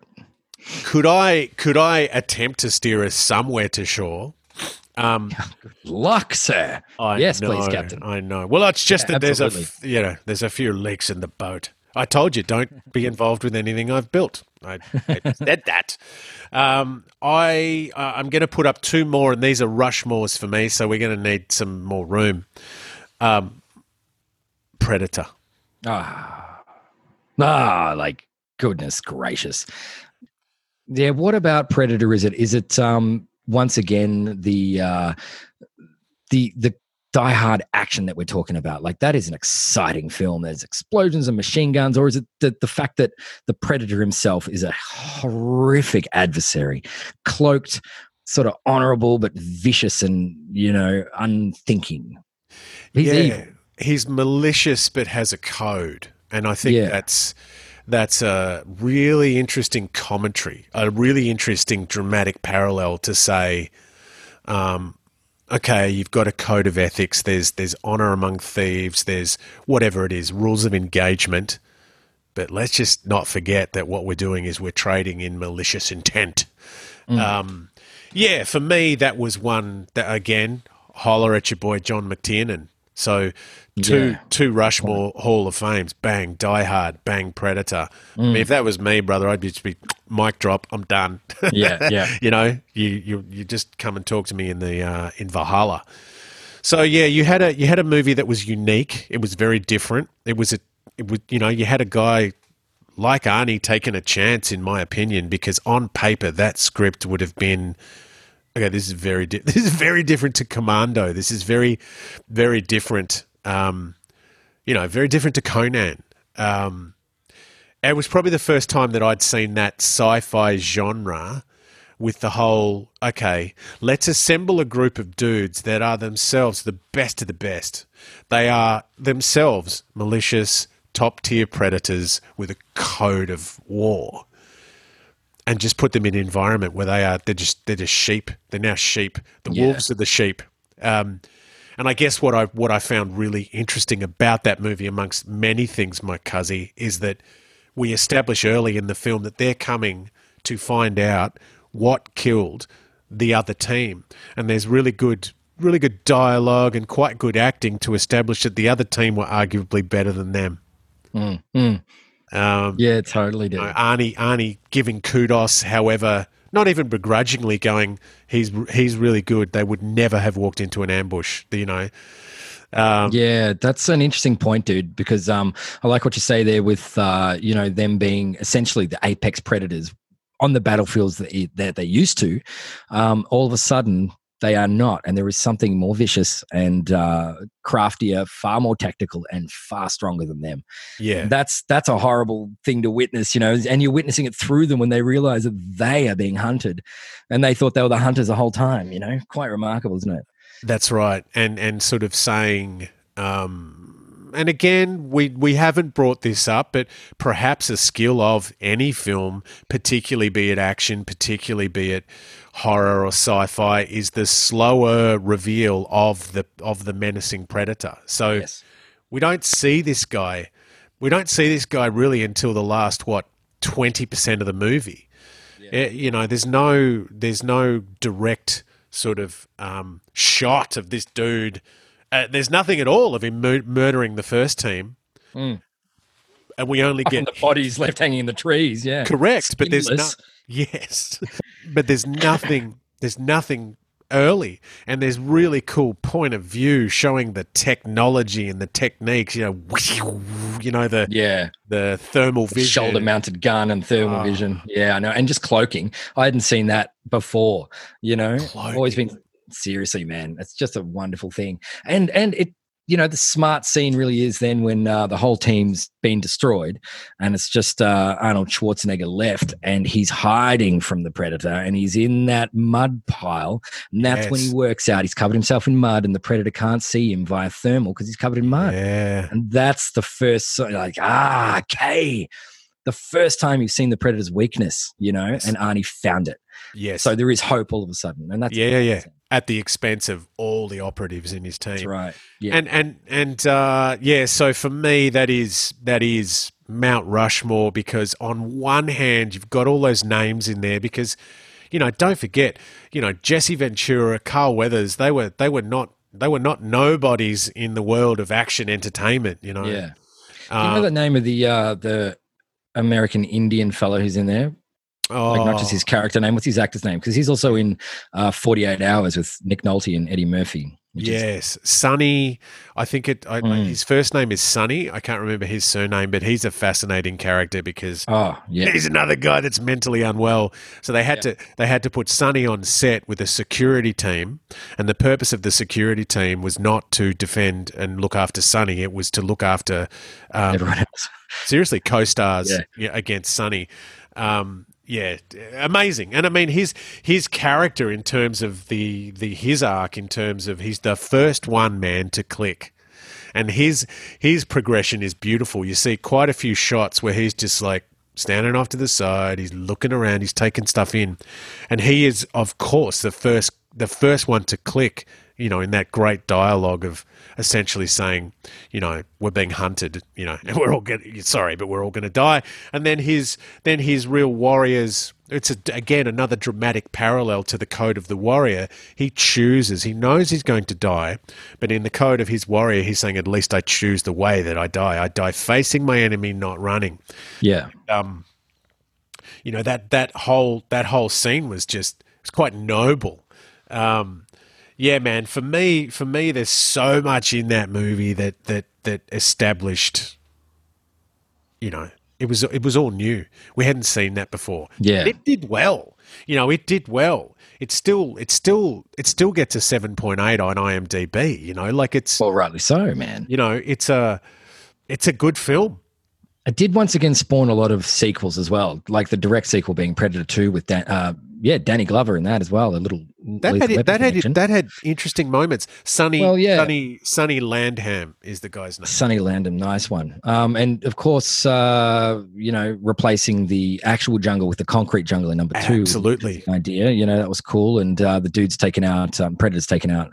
Um, uh, corporate dudes instead. But that's really interesting at the very end of that film when Danny Glover actually he's almost done it. He's on the predator's ship and then on the walls in the ship you see all of the trophies of uh, all the creatures of, of all the worlds that the predator has been to to slay and there on the wall first alludes to it is a xenomorph the alien that we know and then of course Alien versus Predator. What a great smashing of uh, IPs right there. And not a lot of people sort of pick that up. And there's also there's also obviously footage that alludes to you know some of the guys that were in um, that were in Arnie's team. Yeah, that's so right. you know there's uh, yeah there's um it's very it's very interesting. So um, yeah that that to me absolute absolute top tier Hall of Fame. We could go on about that for hours. Yeah. Um, yeah, sorry. Yeah, like just before we move on too quickly, you know what? And it's a little bit like um, this is sort of like a, a, wish list, I think, from me for the action that I actually want to see. Um, at least the the setting or the theme. Um, and when we talk about the Terminators earlier, the most exciting, some of the most exciting parts of that film are the opening five minutes of both films, where they show the, the, the future war, the battle against oh, the machines, wow. where the human resistance is fighting against the machines. That is a harrowing, um, harrowing se- is scene, isn't it? A harrowing setting um, where it's actually pretty much lost and it's not very good. And yeah. that's what I want to see from the Terminator. Whenever they release a new one, it's like, seriously, why are we doing the time travel thing, man? We've done it a bunch of times. Now you're getting caught in a loop. You've got this paradox after paradox because you've just I, like, oh Jesus. No, no, no. I, I agree with you, and and honestly, we have to do an we have to do an episode on it. Like, yeah, I, I don't want to I don't want to be I don't want to be Johnny Poo Poo and but yeah, uh, because there are some show, there are some productions that have done it very well, and there are some productions that have done it very poorly. And you know, it's just about how much you want to suspend disbelief. But sometimes when you can't suspend disbelief, it's not about being a you know a dork. It's not about being a pain in the butt. It's just how much you love the genre and you just love seeing it yeah. done well. Um, Precisely. But look, you know, continuing to paddle towards shore, G man. Mm. Um, I I've got one more that I'd like to posit um, as my probably my absolute Hall of Fame. Did you have something you wanted to lay in before I uh, before I voraciously paddle? Dude, the door's open and the stage is yours. Raiders of the Lost Ark. Oh shit! Now that, my brother, yeah, okay. That opens up a whole bag. Why didn't we even touch like, on Indiana Jones in any sort of way? Like, I oh. feel oh. like I feel like that's a that's a camera five. That's a that's oh, a, is that what we're doing? I, sorry, yeah. I thought you just yeah, you left me, me hanging. It's, just, it's so awkward. My, oh, my arms so aren't sorry. built for this. I'm fatigued, man. put him down. Put him down. That dude, one hundred percent is Spielberg at his finest um, for pacing and just general Saturday matinee excellence. What an adventure! Everything a character you care about, an adventure yeah. you care about, um, the, the the trope of the traveling through the map, the soundtrack. My family can't stand watching Spielberg films with with me because I'm constantly repeating myself. I'm constantly saying, "See, kids, Spielberg every shot tells the story. You could turn the volume down and still get the idea of the story. yeah. And yeah. there's a word for it, and I can't remember, but the man, particularly Raiders of the Lost Ark, it is. Here I go, a visual masterpiece, and you can kill the volume and get the idea of what's going on.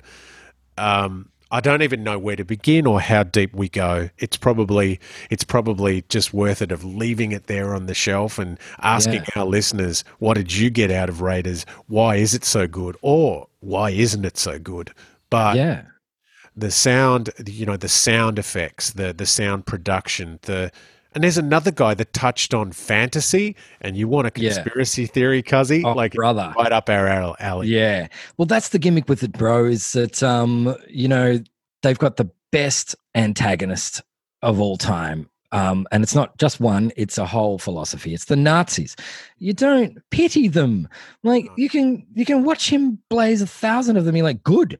I'm not upset about his kill count in that one. He can take them all down as far as I'm concerned. But it's the element of um, prophecy that's in there. Because, of course, they're the Raiders of the Lost Ark. That's the Ark of the Covenant, man. Covenant. You know, this is where Moses got the Ten Commandments from.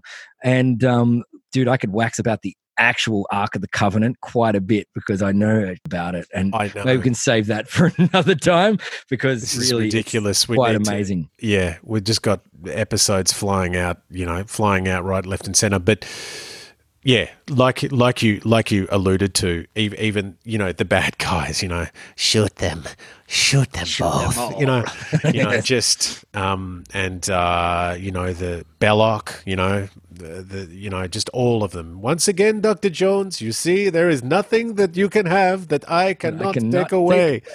The first, Yeah, you know, the first scenes, man, you know, like oh, the oh, Alfred Molina's in that, dude. Alfred. Molina at the very start, Throw, isn't he? throw me the whip, I'll give you Yeah. the idol. It's like yeah, exactly. But that don't- then that's become one of the most parodied and taken off scenes of all time with the the classic sort of running away from the boulder um, through the tunnel and then most classically i think this is done a thousand and one times since but never been done better is rolling under a closing door and then Hat. reaching out at the last second to grab your hat it's great buddy, Great. every, everything. You know, yeah that that's right. first, you that could warn first, if only you spoke avito that's right. If only you spoke Hovitos. Um, it's it's almost a movie. Like like I have sat through movies that don't have that much story in it visually. Like yeah you know, even the even by the time he he leaves, you know, like come on, grow a little backbone, won't you? Just like yeah caps a little scene. It's like da da da da. Like Yeah, oh exactly. my lord. And that's why that's good too, because the, the um, Marion, the character Marion, um, Oh. oh. female protagonist, she is. Powerful. That's what I'm talking about, man. We got that powerful woman in there, and that's really Yeah. critical. You know, she doesn't need saving. She think- doesn't run around like Willie in the next in Temple, right? Um, who just spends the whole time complaining and screaming and so annoying. Here's Marion taking care of business, man. Drinking the with- dude under the table in the first scene too. I think I think I think within within the first direct inter- interaction with Jones, she snaps him. You know, just Yeah, hook- that's right. hooks him within two minutes of talking to him. That's great. Yeah, she's absolutely great. Abner Ravenwood's She's daughter. as much as a scoundrel as he is, and that's the thing, you know. yes. And that's um, yeah. So they're on mutual ground there, mutual footing. I love it. I mean, dude, this the scenery. You know, they're you know, and, and they've got they've got Gimli helping them out. You know, that's right. um, yeah, John Rhys-Davies. us They're in. Cairo. very dangerous. dangerous. You go first. oh, we should do just a whole episode of quotes, bro. We just match each other the whole damn time. I tell you what. Absolutely, absolutely, my fun, how fun. I mean, dude, like I'm almost going to just just leave our listeners with with that as just sitting up top. I don't. Yep. You know, it's it's shot so well. The whole scene where he's underneath the truck, and it's Oh, that chase scene. Oh my god. you know, Yeah, and with that really peculiar Nazi um, aeroplane where he has to fight that big yeah. bald guy and eventually Yep. puts him through the propeller. Oh, who we who we also me. We also see him as Billy Kiss in Battle Creek Brawl. oh excuse um, me for good knowledge. Nice. Yeah, you know, and just and that was that, even that another micro moment. It was just the story is told in the imi- in the imagery in the pictures, and and we see. Indy can't beat this dude up. He's wailing on him. He can't. You know, he's gonna.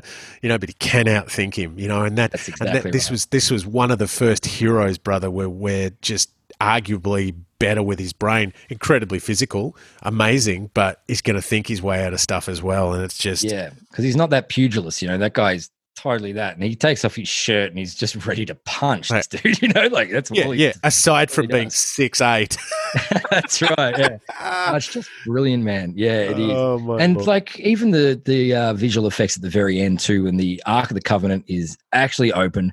The light, the light of God shines out, kills all the Nazis around them, and the melting faces. I know. the wax models that they had to do that. It still looks great, and it still looks revolting. Don't this look day. at it, Marion. You know, Keep it your eyes shut. Yeah, Yeah. And that was that Unbelievable. was you know that was back in the era when Harrison Ford had a vocal tone and a voice that was just you know different from "Get off my plane." yeah. Yes, man. Oh, I didn't great. kill my wife. That's a great entry, man. I really enjoy it. Thank you very much. Well, I think that sort of led us to the uh, Yeah, take us home, shore, son. hasn't it? I think we're we're nearly there. I'd like to thank everybody for tuning in today. Um, once again, hit us up on FB. Seek out the Manchildian Candidate. Please, we want to and hear. um, like us and follow us and leave a comment and let us know what you'd like to hear about. Um, tell us things that we're doing great. Tell us things that you'd like to see or hear some improvement on, and we'll do our absolute best. As long we as it's are not- your tools. As long as it's not hygiene or cleanliness, and and we are tools, but that's fine. That's right. Yeah, exactly right. So once again, P Boss, it's been amazing waxing about action films with you today. Thank you. yeah, cuz. Like Good to- man. What Good to gem. actually do it for once with microphones in front of us and a recording device. Doesn't that make sense? It's only taken us four years, man. But you know, I knew we- I was never worried. Um, so tune in next time, select another episode, and uh, go through our content and have a great time because we're having a great time doing it. Yeah, peace out, everyone. Cheers.